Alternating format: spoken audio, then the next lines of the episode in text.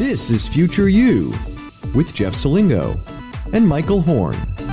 On this episode of Future You, a major admissions scandal rocks the world of higher education and moves college admissions to front page news. In the last couple weeks, there have been more than 50 indictments handed down related to cheating and bribery in college admissions. The accused parties include actresses, business leaders whose children attend or have attended elite institutions, including Yale, Stanford, USC, Georgetown, and among others. At the center of the scandal is William Singer, a college counseling consultant who helped families bribe coaches and test monitors, falsify exam scores, and create fictional student profiles to secure admission to selective institutions. On this uh, episode of Future You, it's going to be a special episode. I'm Michael Horn, and I get to interview our very own Jeff Selingo, who's been deeply immersed in the world of college admissions this year as he prepares his book for 2020, uh, The Choice. So, this is going to be a different episode of Future You, and uh, excited to dig into this scandal that has really rocked not just the world of higher education, frankly, Jeff, but also uh, it, it's caused higher education Hollywood. to get out of our own echo chamber, It right? has everything. it has money, Hollywood, hedge funds, law, elitism. I mean, it is like it takes on every single big issue right now and and crosses it with the stars of, of Hollywood. I, I- you can't get any better. Yeah, it's. Re- I mean, it, you're absolutely right, and everyone knows about it. Everyone who knows that you're in higher education who has nothing to do with it, they say, "What do you think about it?" Yeah. Because uh, obviously, we're both very close to it. But you've literally been in the admissions offices uh, at a few universities, uh, embedded in their process over the last uh, several months. So. Just to start with, for those of us uh, who, who haven't maybe been super following the story, uh, break down exactly what are the charges and accusations Um, about. so there's basically two parts, right? So uh, Singer ran essentially what I can tell is a legitimate uh, college uh, uh, advising office or counselor, private counselor, which of course there are thousands across the country doing this type of work. Uh, it seems to him, me that at some point uh, when he had clients, uh, maybe he would get to know them well. I'd love to know how this happened, and he would say, "Hey, you know what? Um, we could actually do a little bit more to actually guarantee that we're going to get your child into one of these places, and of course, it will cost you a lot of money.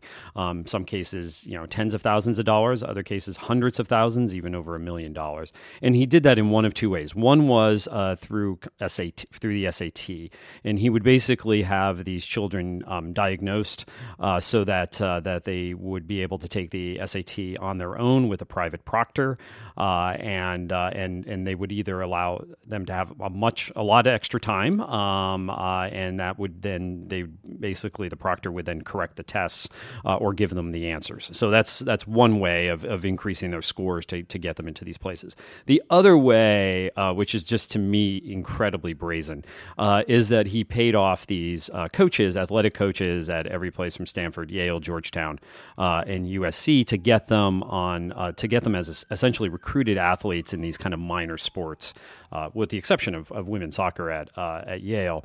Uh, and basically, he would uh, you know athletics has these slots at these universities, and athletic recruiting works differently everywhere. But he would basically say this person is a recruited athlete. Let's let them in.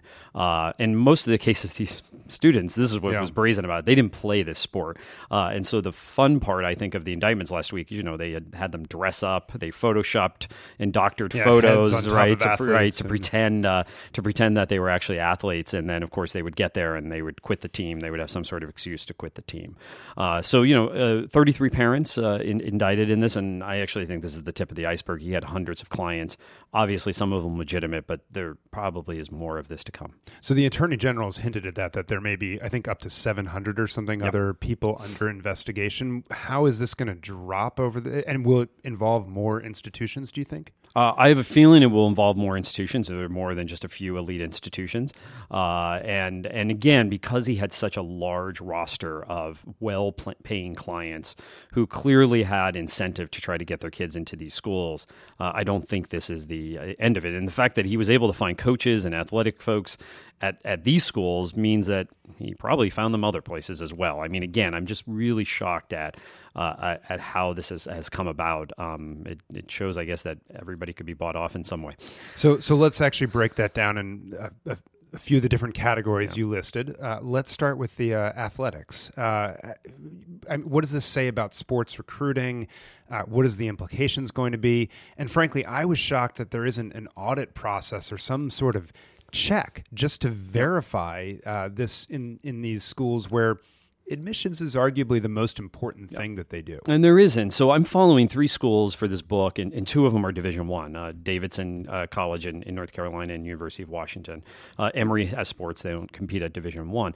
But in athletics recruiting re- works differently everywhere but essentially the student is recruited as an athlete first and then a, and then a student right? So coaches start identifying these students very early on in high school. They follow them at, at competitions and club sports or whatever. And this is like uh, freshman year of this high school, freshman year of high school. There's yeah. some rules about when they could make contact and things like that, but they're they're tracking them. Students, uh, athletes email uh, these coaches and say, "Hey, I want to be considered." Anyway, what what happens is they're they're recruited by the coach, uh, who then, um, as things start to get serious and as we get closer to the senior year of high school, starts to look at uh, you know grades and test scores to see if they're admissible. Most coaches know kind of if they're admissible, uh, but what they will do then when they get really serious is send over the, all their documentation to the admissions office at many of these places, which they do a pre-read, uh, and this is especially at selective colleges, right, where where they don't where it's very difficult to get into. And the admissions office will do a pre-read and basically say yes, you know, they'll say green light no problem. Yellow keep, light, keep recruiting. yeah, yellow light. Uh, this is a problem. It's the red lights that cause the problem, right? So if the coach really wants somebody and it's a red light for admissions,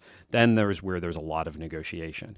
Now at some of these so places, wait, wait, yeah. actually pause for a second. So if you get a red light on a student that the coach really wants, that's not a guarantee, is what you're say, uh, uh, saying. It's not a guarantee that they're like they could still, yeah, could still figure out a way. They still could figure out a way. They could again, it differs by institution, but they could talk to, uh, they could talk to the admissions dean. Some of these things go to the provost. Some of these things go to faculty admissions committees. Again, there is no such thing as an admissions system. Works differently every place. And at some of these places, and, and this was actually unclear to me uh, until last week is that they have these slots, mm-hmm. uh, and in some places they seem a little bit more guaranteed. Right, the coach at Georgetown had you know three slots this particular year where he tried to get these students in.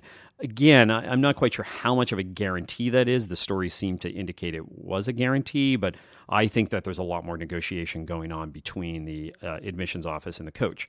But here's the thing the admissions office, when they're looking at these files, they're focused on the academics.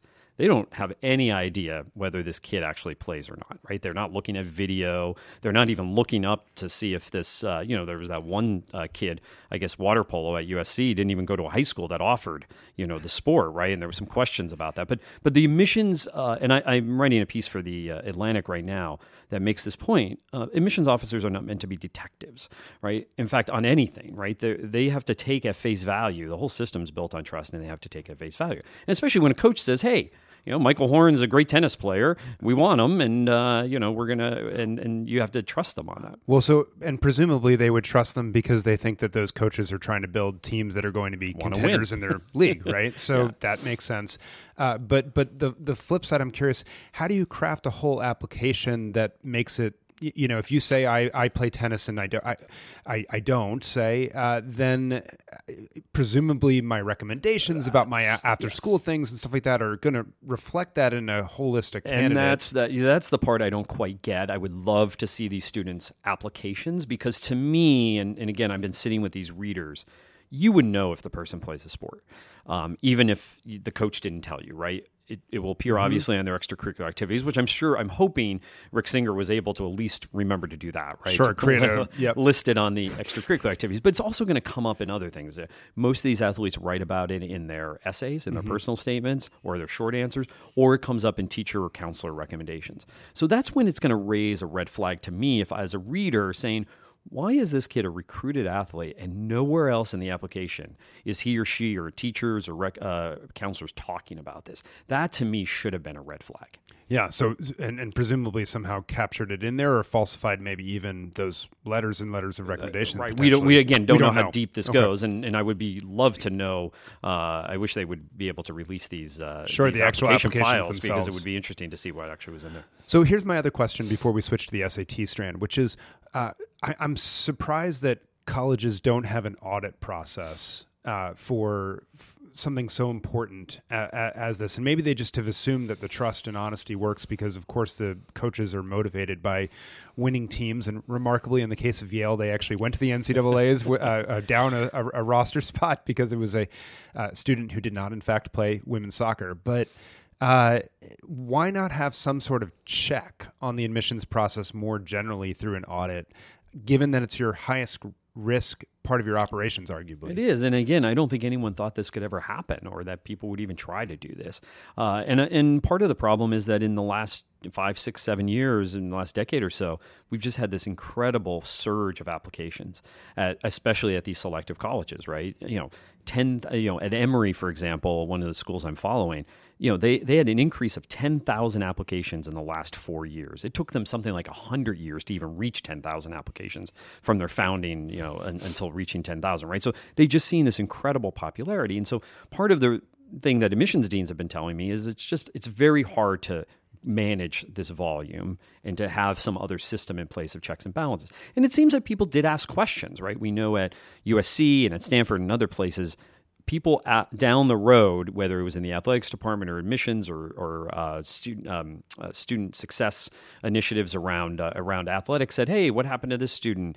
But the problem is, you know, these students come and go, right? You know, first of all, not everybody who applies gets accepted. Not everybody who accepted actually comes, right? Then students come and they say they're going to play a sport and they get injured, right? So I think people move in and out so much that um, this was never really tracked be- for thinking people were going to game the system. So interesting. Okay, let's switch over to the SAT conversation about this then, because this, this is, is, where I think they really wasted their money. Well, so so so so talk more about that. Uh, if if they really wasted their uh, money in the SAT, what does that mean? I mean, uh, so more of these selective colleges. You know, University of Chicago went test optional last year. More of these selective colleges the SAT and ACT, their standardized test scores are really kind of a what I call a check-in at the very end of the process. Yes, they they play a role, but they're increasingly playing a diminishing role in admissions.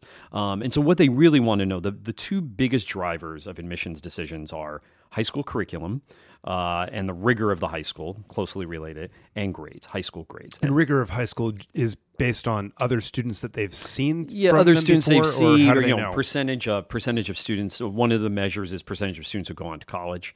Uh, they want to see the curriculum, so uh, they don't count how many AP tests the student has taken, but they want to see how many AP courses are offered, or does it offer an IB International Baccalaureate curriculum, things like that. And, and most of the time, they know these high schools because they're continual feeders to these colleges. So that's most important.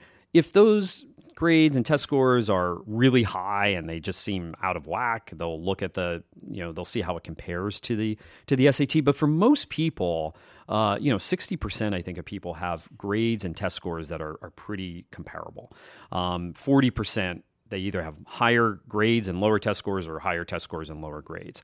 And so that's where that that's where they really start to dig deeper on one or the other. And that's when really test scores come into to being. So the question that I had in this, um, I, I think in some cases these test scores were so low that they know that they wouldn't even consider them.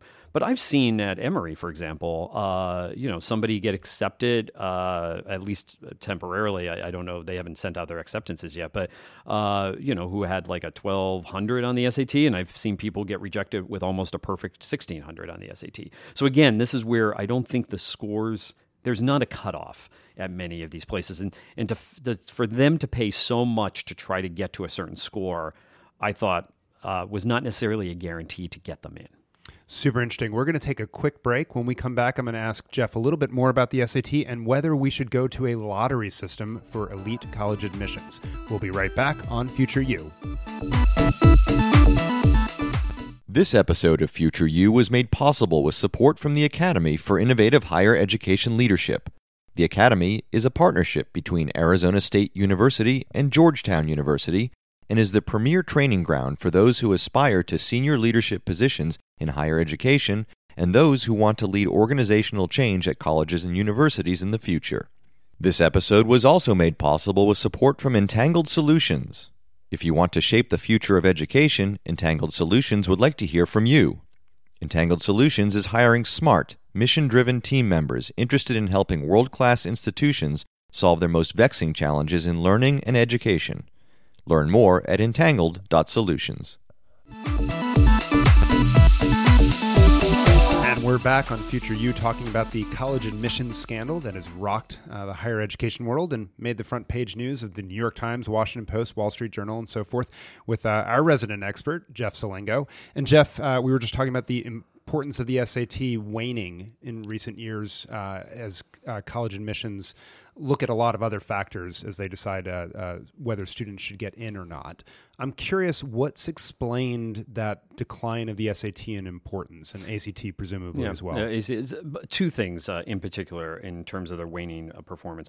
One is uh, is whether the SAT actually predicts success in college, and and and there's a number of studies on this. Uh, you know, most of them say okay, it might predict freshman year grades, but it really doesn't predict persistence, meaning um, staying in college or graduation rates. And so many colleges have seen that actually rigor of curriculum in high school and high school grades over four years. You know, there's a saying in admissions: four years means more than four hours, uh, meaning the, the, you know the test taking time. Uh, and so that's that's one reason. The second reason is equity, right? So there's a big push now in in higher education, especially at these elite colleges, to enroll more low income first generation kids, and um, and and performance on the SAT is essentially equal to how you've grown up. Right? If you come from wealthier families and went to better schools, you get higher test scores.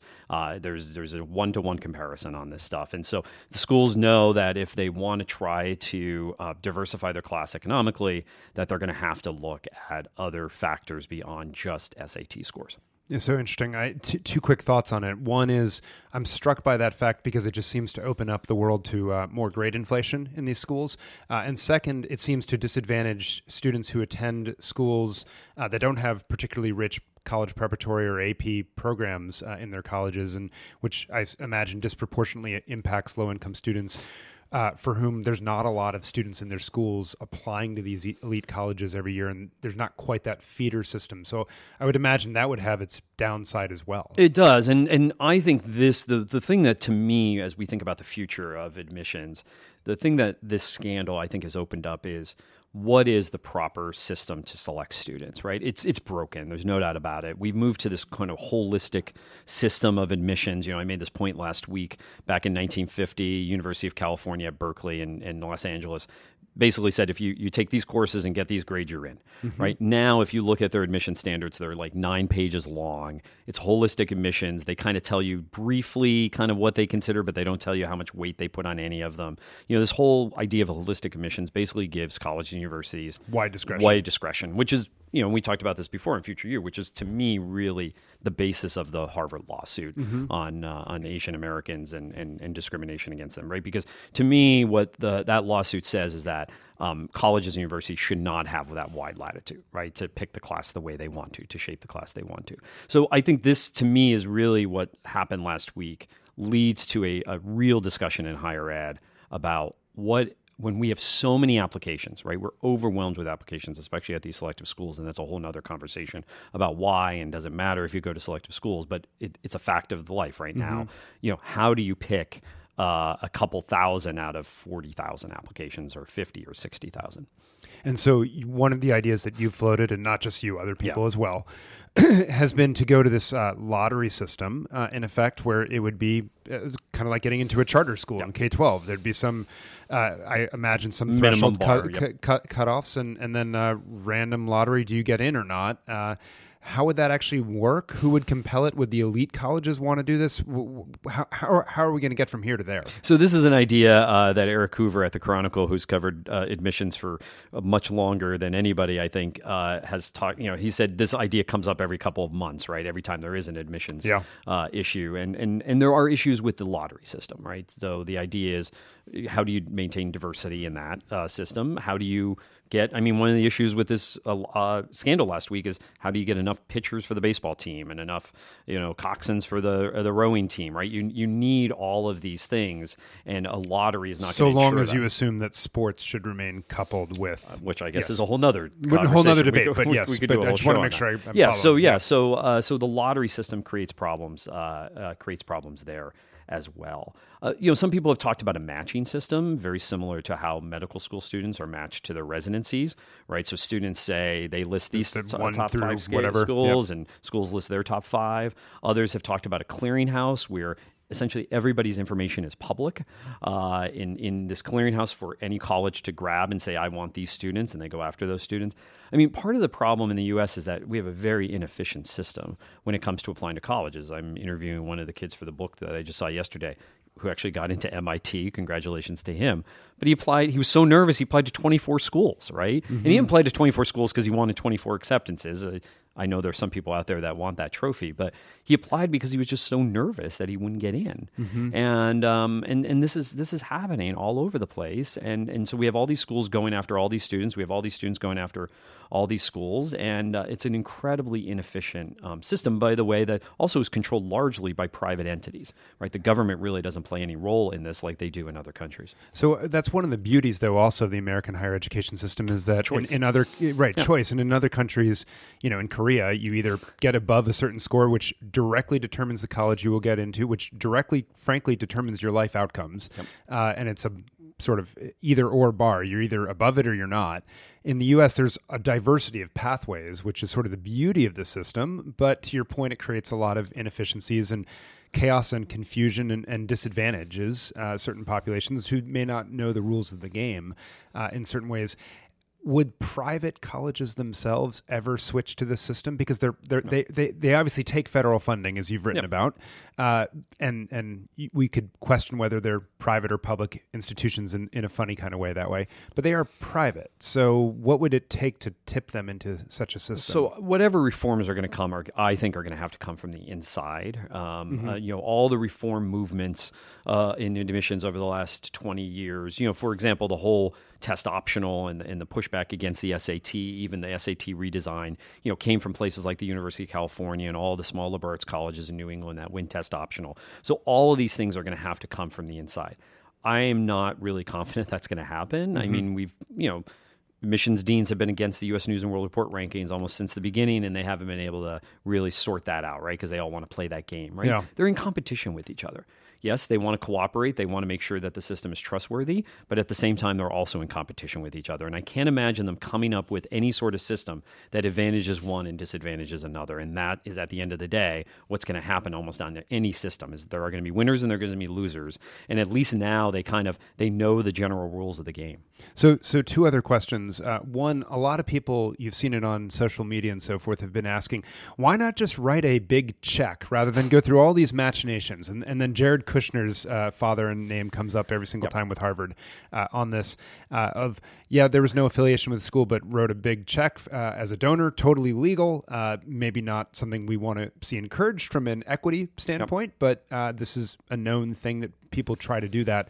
Why not just do that and play by the rules? Why go through all these machinations? Well, uh, so supposedly, and the New York Times had this figure last week. I'm not sure to believe it that the minimum going rate now for one of those donations is $10 million and it doesn't even guarantee you anything. How people really know that. I, I'm, I'm a cynic, but I'm not as cynical as I think some people out there that think every position at a university could be bought. Mm-hmm. Does it happen? Sure. There are development cases. I've seen it even in the colleges I'm following where they pay attention to these things. But at the end of the day, um, just because you allow in a, a, a kid of, a, of a, wealthy family doesn't mean that, by the way, other donations are going to follow.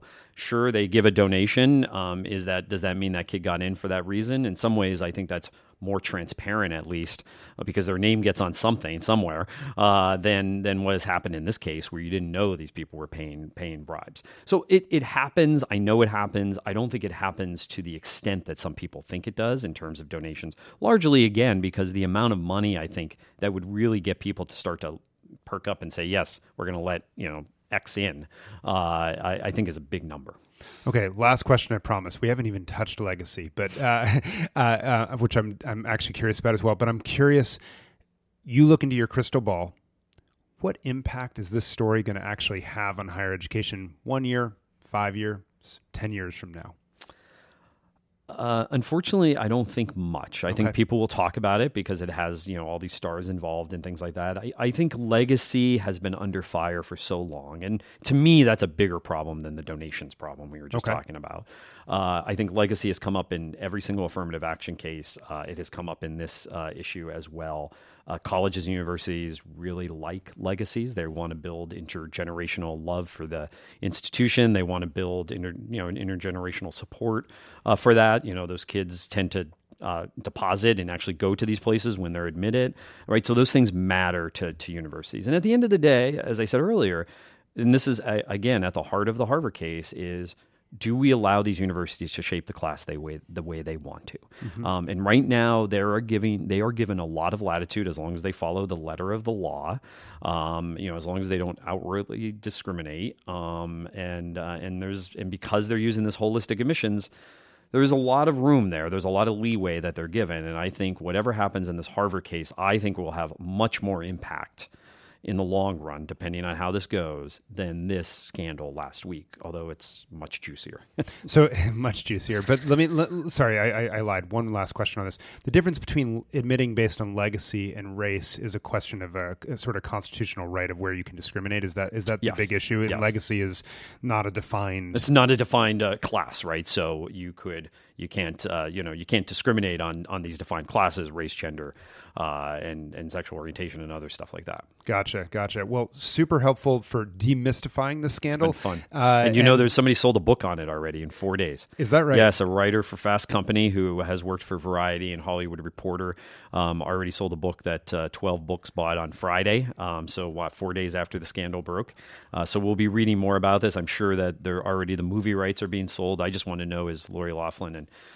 Felicity Huffman. Do they get to play do themselves? they get to play themselves? Yeah, I mean, from jail. Might, I guess that, maybe they get out of jail for it that. It might be the way that they make back some of that money. So uh, the uh, uh, but you should all keep your eyes out for the choice coming yes. out in 2020 uh, yes. because it's I, a little too long, probably a little too long, scandal, but I suspect but... it's going to uh, shed more light than the scandal itself on how admissions at elite higher ed actually works. And uh, Jeff, thanks for your time today, walking us through the scandal and its implications for the future of higher education. And thank you for tuning in to Future You. If you like the show, please be sure to give us a five star rating on iTunes or wherever you get your podcast. And until next time, we'll see you soon.